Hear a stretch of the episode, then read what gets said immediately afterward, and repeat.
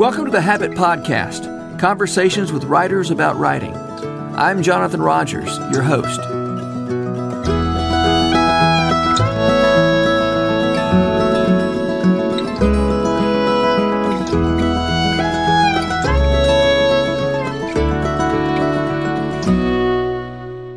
James K.A. Smith is a professor of philosophy at Calvin College in Michigan and the author of many books, including Desiring the Kingdom, You Are What You Love, and most recently, On the Road with St. Augustine.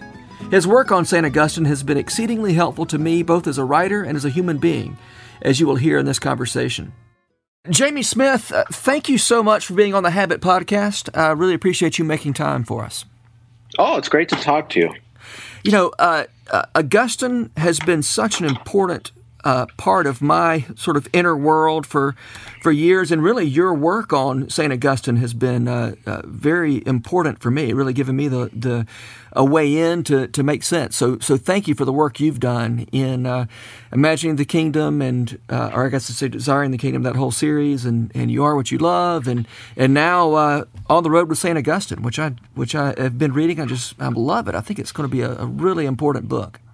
Oh, thanks so much. Yeah, I feel like. Um I, have been sort of writing this book for 20 years because uh, Augustine's been with me the whole way. So yeah. Yeah, yeah, um, yeah. Th- I mean, just his idea of you know the the ordered and disordered and reordered loves. Um, I, I, just think it's so helpful for thinking about all of human experience. For and it, and it certainly has been a, a, a big part of the way I think about writing and the way I teach writing.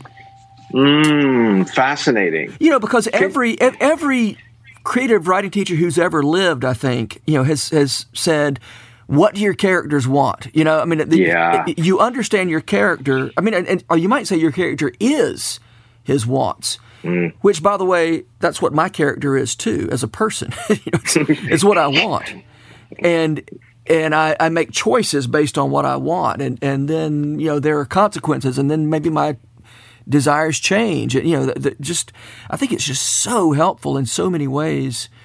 It, you know, for for for writers to to think about these. I love I love this connection you're making because yeah, and it, and it also explains then why writing. Um, is such a science of the soul, as it were. I mean, it's it's the art that is the science of the soul, and why why it's why um, a novel can tell me more about myself and can tell us more about humanity uh, than you know a newspaper article because in a way the best literature is getting at people's hungers desires and and is is getting at the is trying to honor the complexity of that mm-hmm. and and I think Augustine um, it's interesting. In fact, I'm talking to a friend who teaches at the University of Iowa Writers Workshop, Garth Greenwell, and uh-huh. when he teaches writing, he teaches Augustine's Confessions, um, and not just for memoir, but for um, uh, a, a, kind of writing that is attentive to the dynamics of desire, the way in which our loves are sort of the engine that drive our being in the world. And yeah. I, I think you're right that Augustine is, in that sense, um, I think one of the reasons why Augustine is still with us is because he was so prescient in that regard. Mm-hmm. And so it's at once very, very intimate. You know, you can peer into a soul, and yet it also helps you to understand others. Um, yeah, yeah, yeah. So it's, yeah, no, I, I'm encouraged to hear that that's helpful in teaching writing too. That's very cool. Yeah, uh, maybe we should back up. I mean, I, am kind of launched in as if everybody listening knows what we're talking about as far as ordered and disordered loves. And sure, could, you could you sort of uh, give us a quick summary? Yeah, so I, I think probably the the um, aspect of Augustine that most captivated me, and I, am trained as a philosopher, so that that slightly skews maybe the way I came to Augustine. But what struck me was first and foremost that he he looks at who we are as human beings, and he sees the seat and center of the human person is located in the heart. By which he doesn't mean just this mushy emotionalism. He just means that's the the the engine room of our loves. And so what really defines me and what motivates me and moves me and what kind of governs my my being is what I love. Mm-hmm. But um, so everybody to, to be human is to love. You can't not love. August, he, that first paragraph in the Confessions where he says, "You have made us for yourself, and our hearts are restless until they rest in you. So every creature, by virtue of being made in God's image, is longing for something, is looking for something, is chasing after something, and that that's really on the register of love. But then Augustine says that doesn't mean that we all love the same things, nor does it mean that we love what we ought. Right? There's Right. There, there's a kind of design claim here that humanity is made to love, and it's ultimately made to love the one who made them, to love God who who welcomes them. The the effect of sin and brokenness and and tragedy in our lives is not that we stop loving something, it's that we now our love gets disordered, it gets misdirected, it's it's aimed the aim is crooked and bent, and now we're chasing created things instead of the creator hoping those created things could satisfy an infinite hunger. So now now we're looking for love in all the wrong places. We're we're we're chasing after uh, facets of the creation, glomming onto them, grasping them as if they could be everything to us. Uh, and when we do that, they sort of slip through our fingers. They become nothing, and we're still hungry. So that's our our. We can't not love, but our loves can be disordered Yeah. and really redemp- redemption is uh, um, finding the right target for our loves you know re- re- remembering what we were who we were made for Yeah, and it seems like every story you read is that story, right? It's it's people Yes. getting into one one kind of trouble or another because of some disordered love, and sometimes usually it's their own, sometimes it's somebody else's that that causes heartache for them, and then in the end, that resolution is um, some sort of uh, uh, correction yes of, yes of their lives. and it's a correction on the yeah right it's a correction uh, or it's a restoration it's a healing on the order of their loves and it's not just you know what they believe about the world or what they think about the world right it's it's Yeah. it's it's it's cooking along under the radar of all those kinds of things in some ways Wait, could you say that again? You, you said it's it's not that they. what did you just say that they don't do? So it's not it, it, what what happens is I think the dynamic is it's not always a matter of how I'm thinking about the world or what I believe about the world that's really the source of my problem. You know, I, I might say, you know, you could- you could have a character and it looks like, oh, well, their problem is they believe the wrong thing or they they have the wrong ideas, but in fact.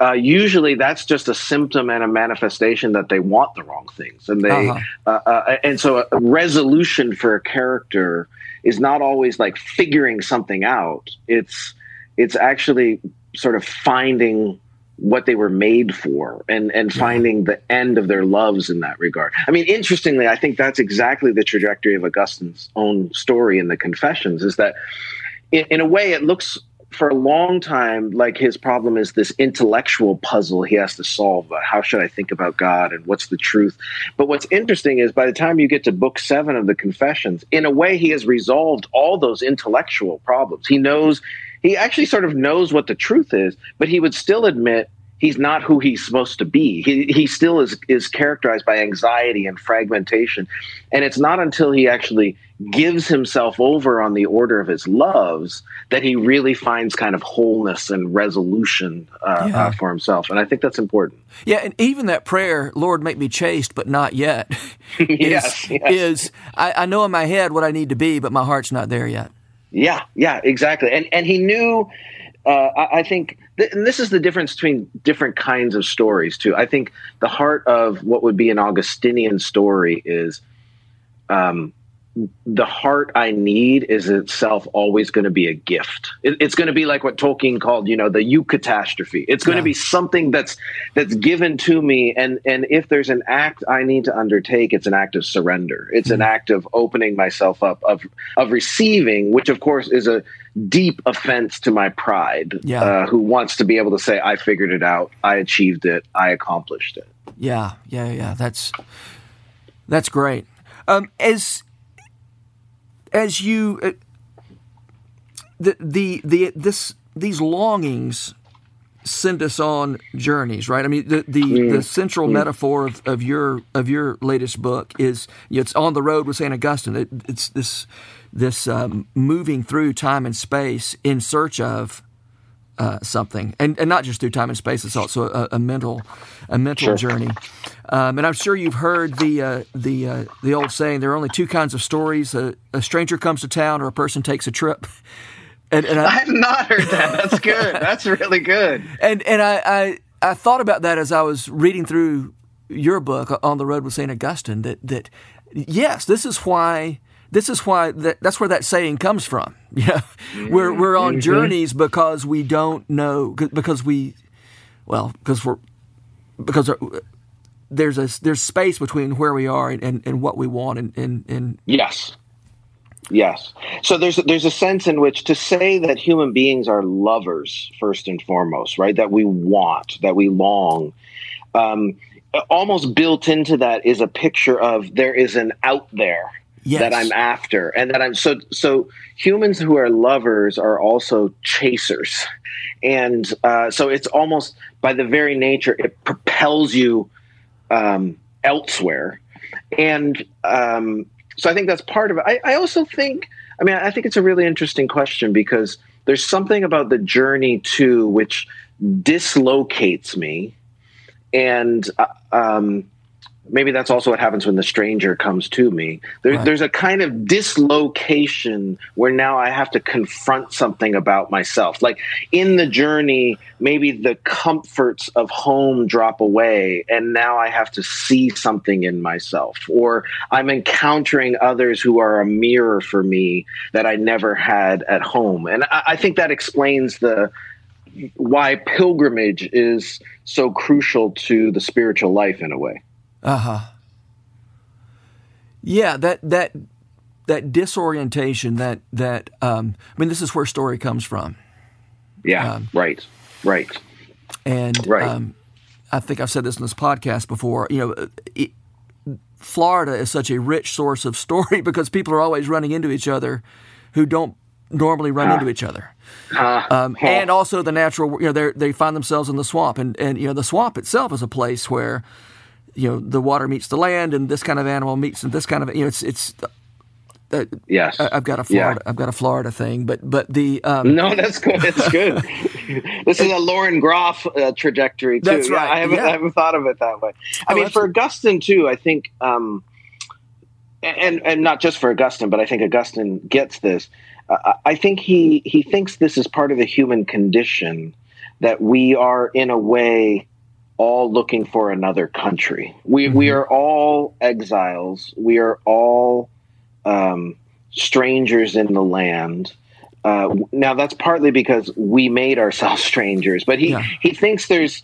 To I I don't mean to trot out big theological world, words, but he, he thinks there's this eschatological aspect that that everybody is is looking for this kingdom to come, some some version of that, and so because we are all oriented to some end like that, we're looking for another country like Abraham.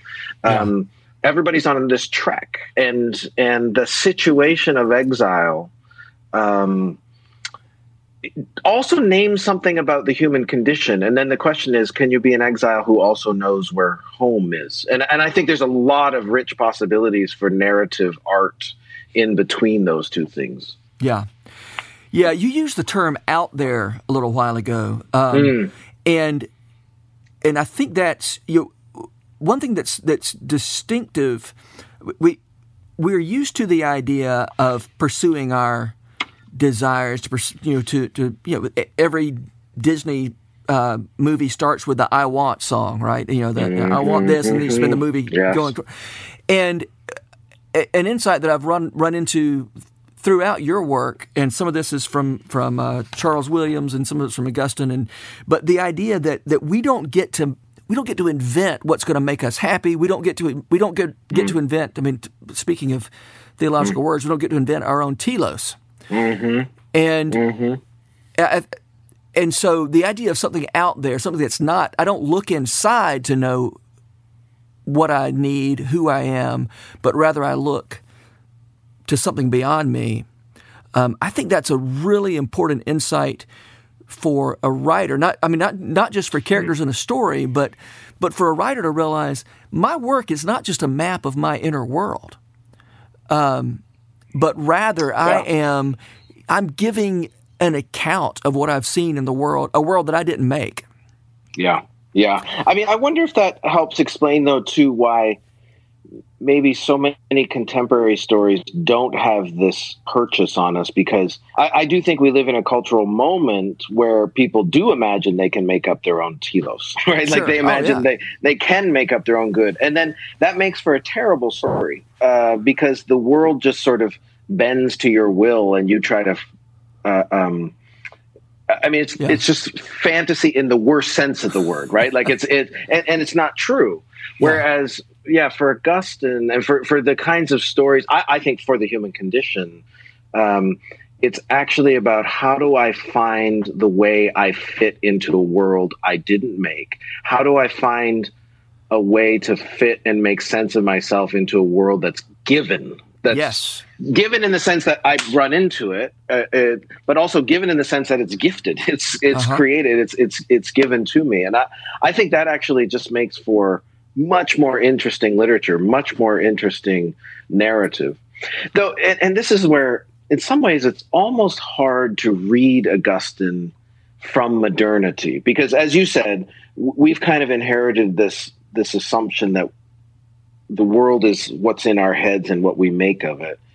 Whereas, mm-hmm. interestingly, for Augustine, even when Augustine turns inward and he starts trying to plumb the depths of his own conscience, consciousness. Um, Augustine, so he, he, uses this metaphor of a cave, and he says, when, when you turn me into myself and I start trying to plumb the depths of my own soul, it's like I reach this cavern whose bottom I can never sound. Mm. And there's almost a kind of infinity within me. And then you hear the echoes of God reverberating from the bottom of it. So even for Augustine, interiority is so different than modern interiority. Yeah. You know, it's it's it has a, an infinity about it because it's the soul that's made in God's image, and and I do think. Um, uh, so I'm a huge fan of you know 19th century French literature, and in many ways, I still think they understood that. I think uh, um, uh, Flaubert understood, despite all his sort of proto modernism, I think he understood that we are always more than we could make of ourselves and, and trying to grapple with that mystery. Uh, um, I think mystery is a bit of a lost category for us in modernity. What do you mean when you say that? That that there is there is a sense in which there's an elusiveness um, we we elude ourselves, which is precisely why you want to trust the one who made you to tell you your own story right. that, that, there's there's I, I don't trust the story i would tell about myself because i'm i don't have confidence that i know who i am. Yeah. um, and yet if i surrender myself to the one who made me and knows me um, in a sense I'm receiving the gift of a story that helps me narrate my own identity. And um, that's perplexing. I mean, I, unfortunately, I think what happens in modernity at an age where we think we know everything is mystery just has a negative connotation. Mm-hmm. Like what, what we're saying is the mystery is something that has to be solved. It's, oh, there's a puzzle and we're going to figure it out. Whereas this historic, you know, even the St. Paul sense of mystery in the book of Ephesians, or or what Augustine means by mystery, or the medievals, is mystery is this plenitude, this fullness, this overflowing, so that when you've waded into a mystery, it's not that you're puzzled, it's that you're sort of overwhelmed by possibility. Yeah. Um, but it requires a lot of trust. Like you have to know who you're trusting in that context. I'm not sure if that helps is very helpful for writers, but uh, um, I do think it gets at something more true about the human condition than imagining that we could figure ourselves out. Well, I think it's one reason it's helpful for writers is um, that it frees, it, it opens up some possibility. I mean, okay, if if you've I know there aren't many Christian bookstores left, but but when you go through a Christian bookstore, you realize the extent to which evangelicalism has bought into that that modernist demystification. Yes. You know, it's it, we're going to you know here's seven steps to this and five yeah. easy ways to what you know, we're going to solve this problem rather than wading into a mystery and saying I this the, the universe is too much for me and God is too much for me, but but here we go. We're going to try this. Yes. Yes. Yeah. No, I agree. We, we often don't appreciate the depths to which uh, modern Protestantism sort of drank the modernist Kool Aid in that regard. Oh, and yeah. it, it's it's it's one of the reasons why I actually think one of the best sort of imagination stretching exercises for Christian artists is to immerse themselves in ancient and medieval wisdom and traditions because it's just it, it's pre-modern and so they haven't they they don't they've never fallen into the trap of imagining that we're thinking things. Yeah, yeah. I've been uh, I've been reading uh, a lot of well, I, I say Aquinas, really Josef Pieper. Yeah. I'm, you know, g- getting my Aquinas through Josef. It's Josef. a good Pieper. guide. He's a reliable Oh guide. man, Yeah. and that, this just rocking my world. I mean, this this this business of um, you know conforming yourself to again, uh, we've, we've used this phrase already to a reality that we didn't make.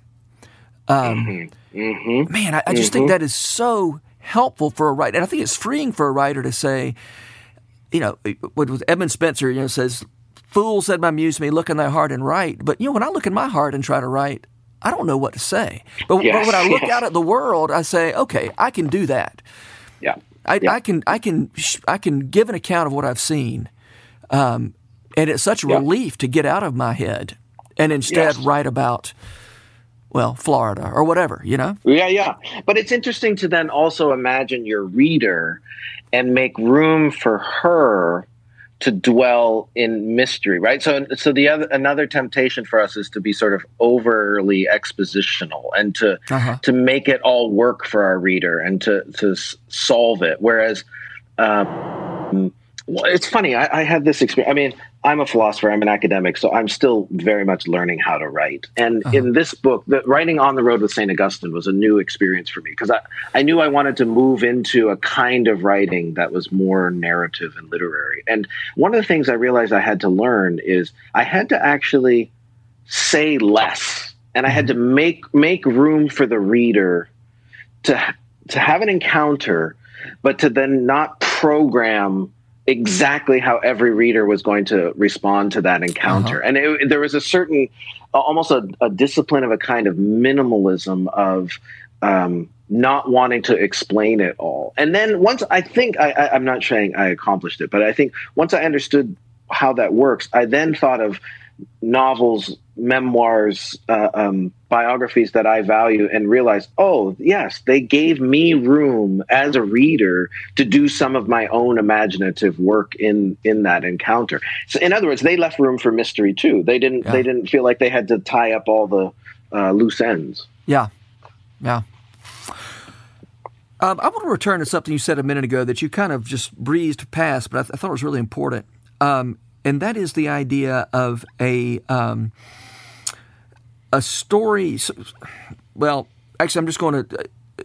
It, it reminded me of something from from your new book that you you were quoting Leslie Jamison when she was talking about the idea of of addiction stories in recovery communities, um, the ways in which uh, people find their identity in these stories, and the value of those stories was that they are unoriginal.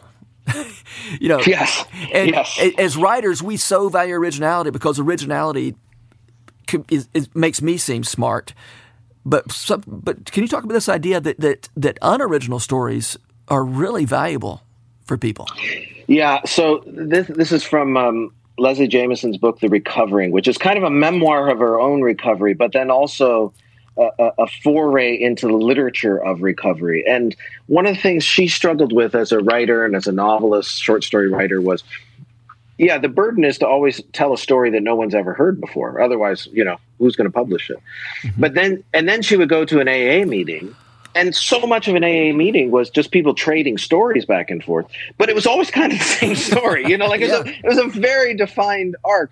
And and she had this sort of epiphany where she realized, oh, oh, oh, oh, wait, stories can do different things. These are stories um, that aren't supposed to be original. They are supposed to be stories we give one another so that I can actually sort of put it on and say, this fits me. Yeah. And now I know who I am, right? Like that's like somebody somebody gives their testimony as it were, tells their story in an AA meeting, and somebody who is there for the first time can say, That's me.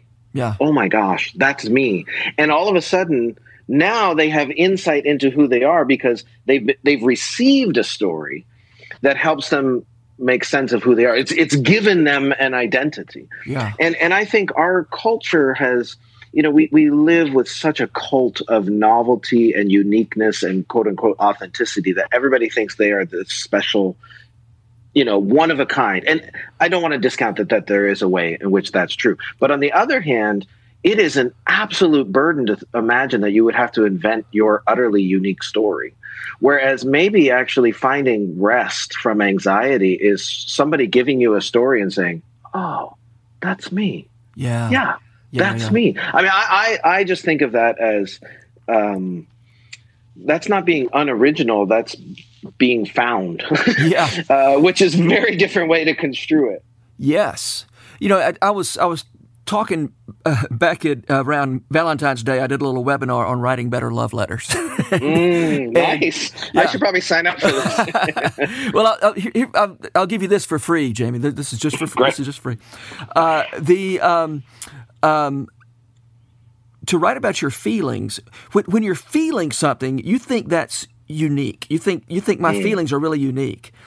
Um, the truth is, your feelings are are what's not unique. Everybody, the, the, way you feel about your wife, there are lots of people who feel that about their wives. Mm-hmm. What is unique mm-hmm. is the particular, the concrete, um, you know, the things that happened, um, the things that you and your wife have, have shared and have done together Mm. That's that's unique. And as you mm. tell that story, that generates that same emotion that we all have felt for, for somebody.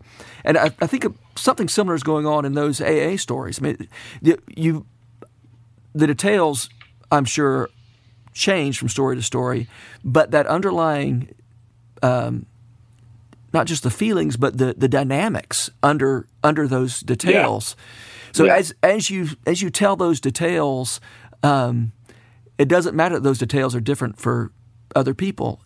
You're evoking yes. this this common story.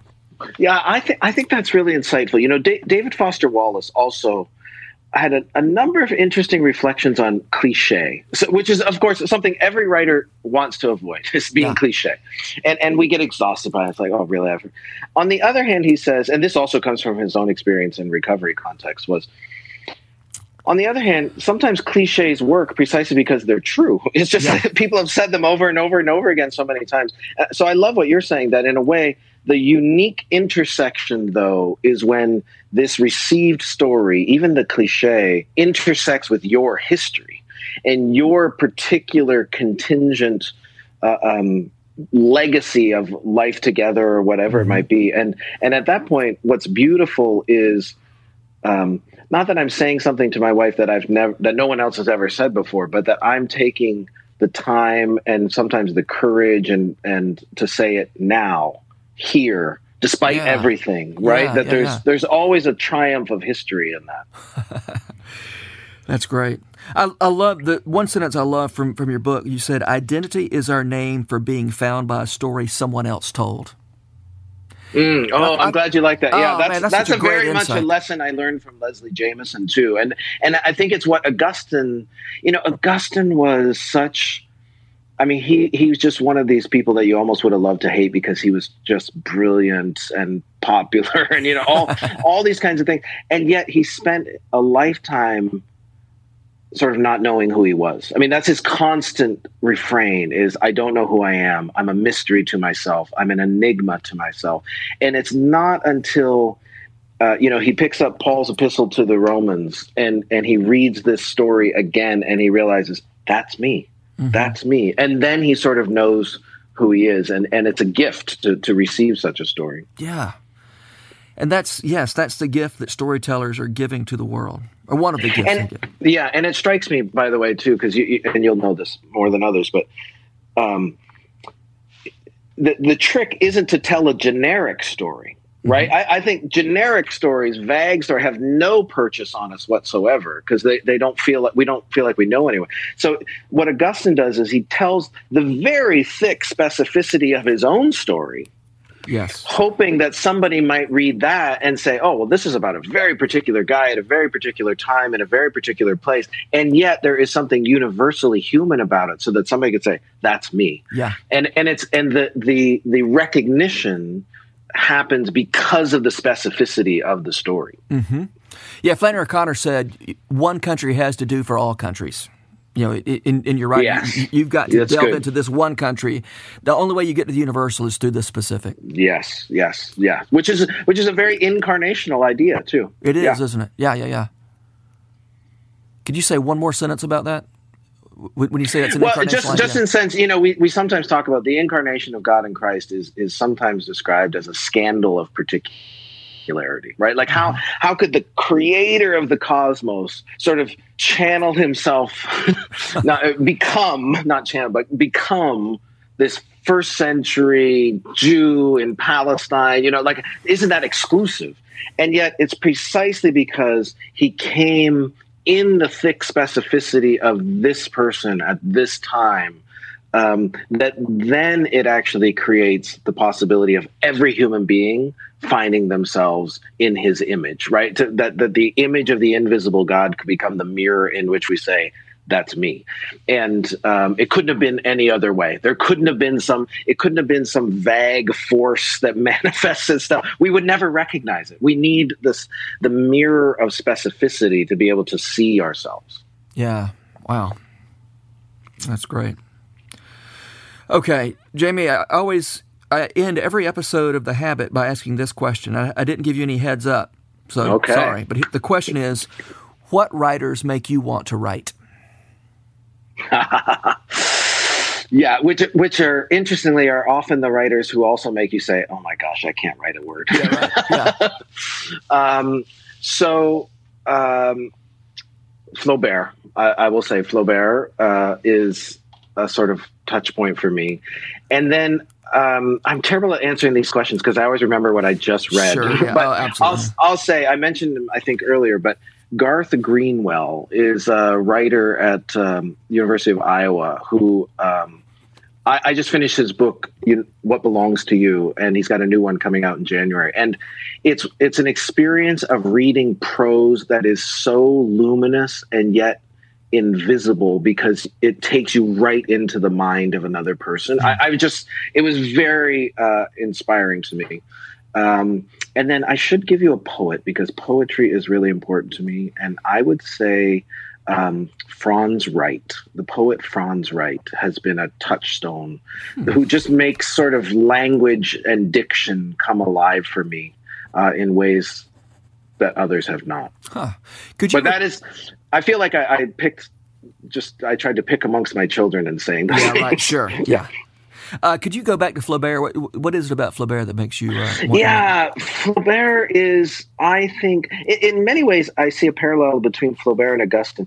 Flaubert is such a remarkable psychologist. So I, I, see him as somebody who is has this incredible power of describing emotion and how emotion then is the way we interpret and perceive the world. And um, but but he also he also creates character and worlds um, that are so evocative. Uh-huh. I, I, guess what i love about flaubert is he's sort of slow motion you know? It, huh. it, you slow the world down and over 15 pages actually nothing has happened but you've you've you've journeyed a million mile in someone's consciousness and i just find that quite delightful. Yeah Great. Well, Jamie, thank you so much. This has been a lot of fun. This has been great fun. We could have talked forever. We should I, do it again I think sometime. We could. Yeah, let's let's do. Um, great. All right. Thank you. Thanks, Jonathan. The Rabbit Room has partnered with Lipscomb University to make this podcast possible. Lipscomb has graciously given us access to their recording studio and the Center for Entertainment and Arts building. We're so grateful for their sponsorship, their encouragement, and the good work they do in Nashville. Special shout out as well to the Arcadian Wild for allowing us to use their delightful song Finch in the Pantry as part of this podcast. Check out their album of the same name for more excellent music. The Habit membership is a library of resources for writers by me, Jonathan Rogers. More importantly, The Habit is a hub of community where like minded writers gather to discuss their work and give each other a little more courage. Find out more at thehabit.co. This podcast was produced by The Rabbit Room, a 501c3 nonprofit dedicated to fostering Christ centered community and spiritual formation through music, story, and art. All our podcasts are made possible by the generous support of our members. To learn more about us, visit rabbitroom.com and to become a member, rabbitroom.com slash donate.